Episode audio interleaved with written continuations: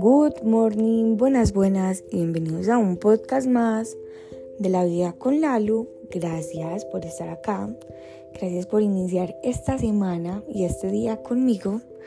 Bueno, hoy vamos a hablar como muchas veces vamos a hablar de algo que yo sé que a todos nos ha pasado y como muchas veces nosotros por la incertidumbre del futuro nos olvidamos de lo único que nos pertenece y es el presente y sobre esto hemos hablado mucho.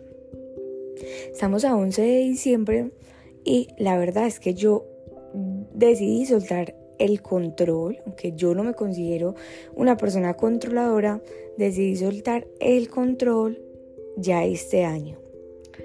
Como que no quería estar o pensar entrar en esa carrera de la rata o en piloto automático de todo lo que no he alcanzado, de todas las cosas que no he hecho, sino disfrutar todo lo cotidiano.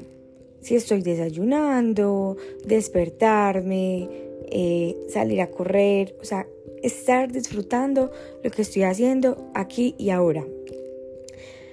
Cuando yo me precipito, cuando yo empiezo a pensar de más, cuando empiezo a compararme o cuando empiezo a pensar en lo que podrá pasar, la verdad yo ahí mismo que caigo en cuenta, digo, bueno, no, en este momento esto es lo que tengo, esto es lo que estoy haciendo, estas son las personas con las que estoy compartiendo, así que voy a disfrutar esto, voy a disfrutar el poder compartir con estas personas, voy a, disfrutar el estar corriendo, voy a disfrutar el estar em, desayunando,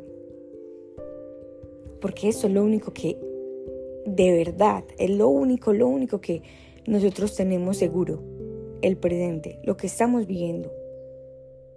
Puede que por lo que nosotros estemos como sobrepensando las cosas ni siquiera vayan a pasar. Y puede que ni siquiera nos convenga que pasen así.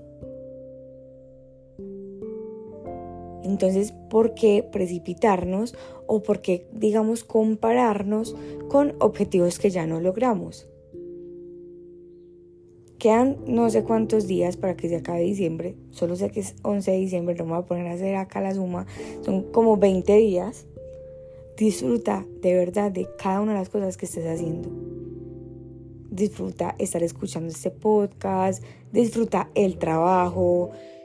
Puede que no sea el trabajo de tus sueños, pero si tú no empiezas a disfrutar hoy tu trabajo, probablemente cuando tengas el trabajo de tus sueños, ni siquiera te vas a dar cuenta que estás en eso, en el trabajo de tus sueños. Así que suelta el control.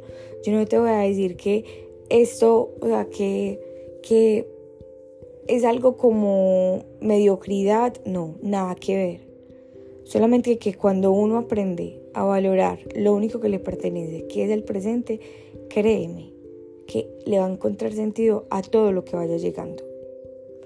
Los amo, las amo. Gracias por estar acá y nos escuchamos en el próximo episodio de La Vida con Lalo.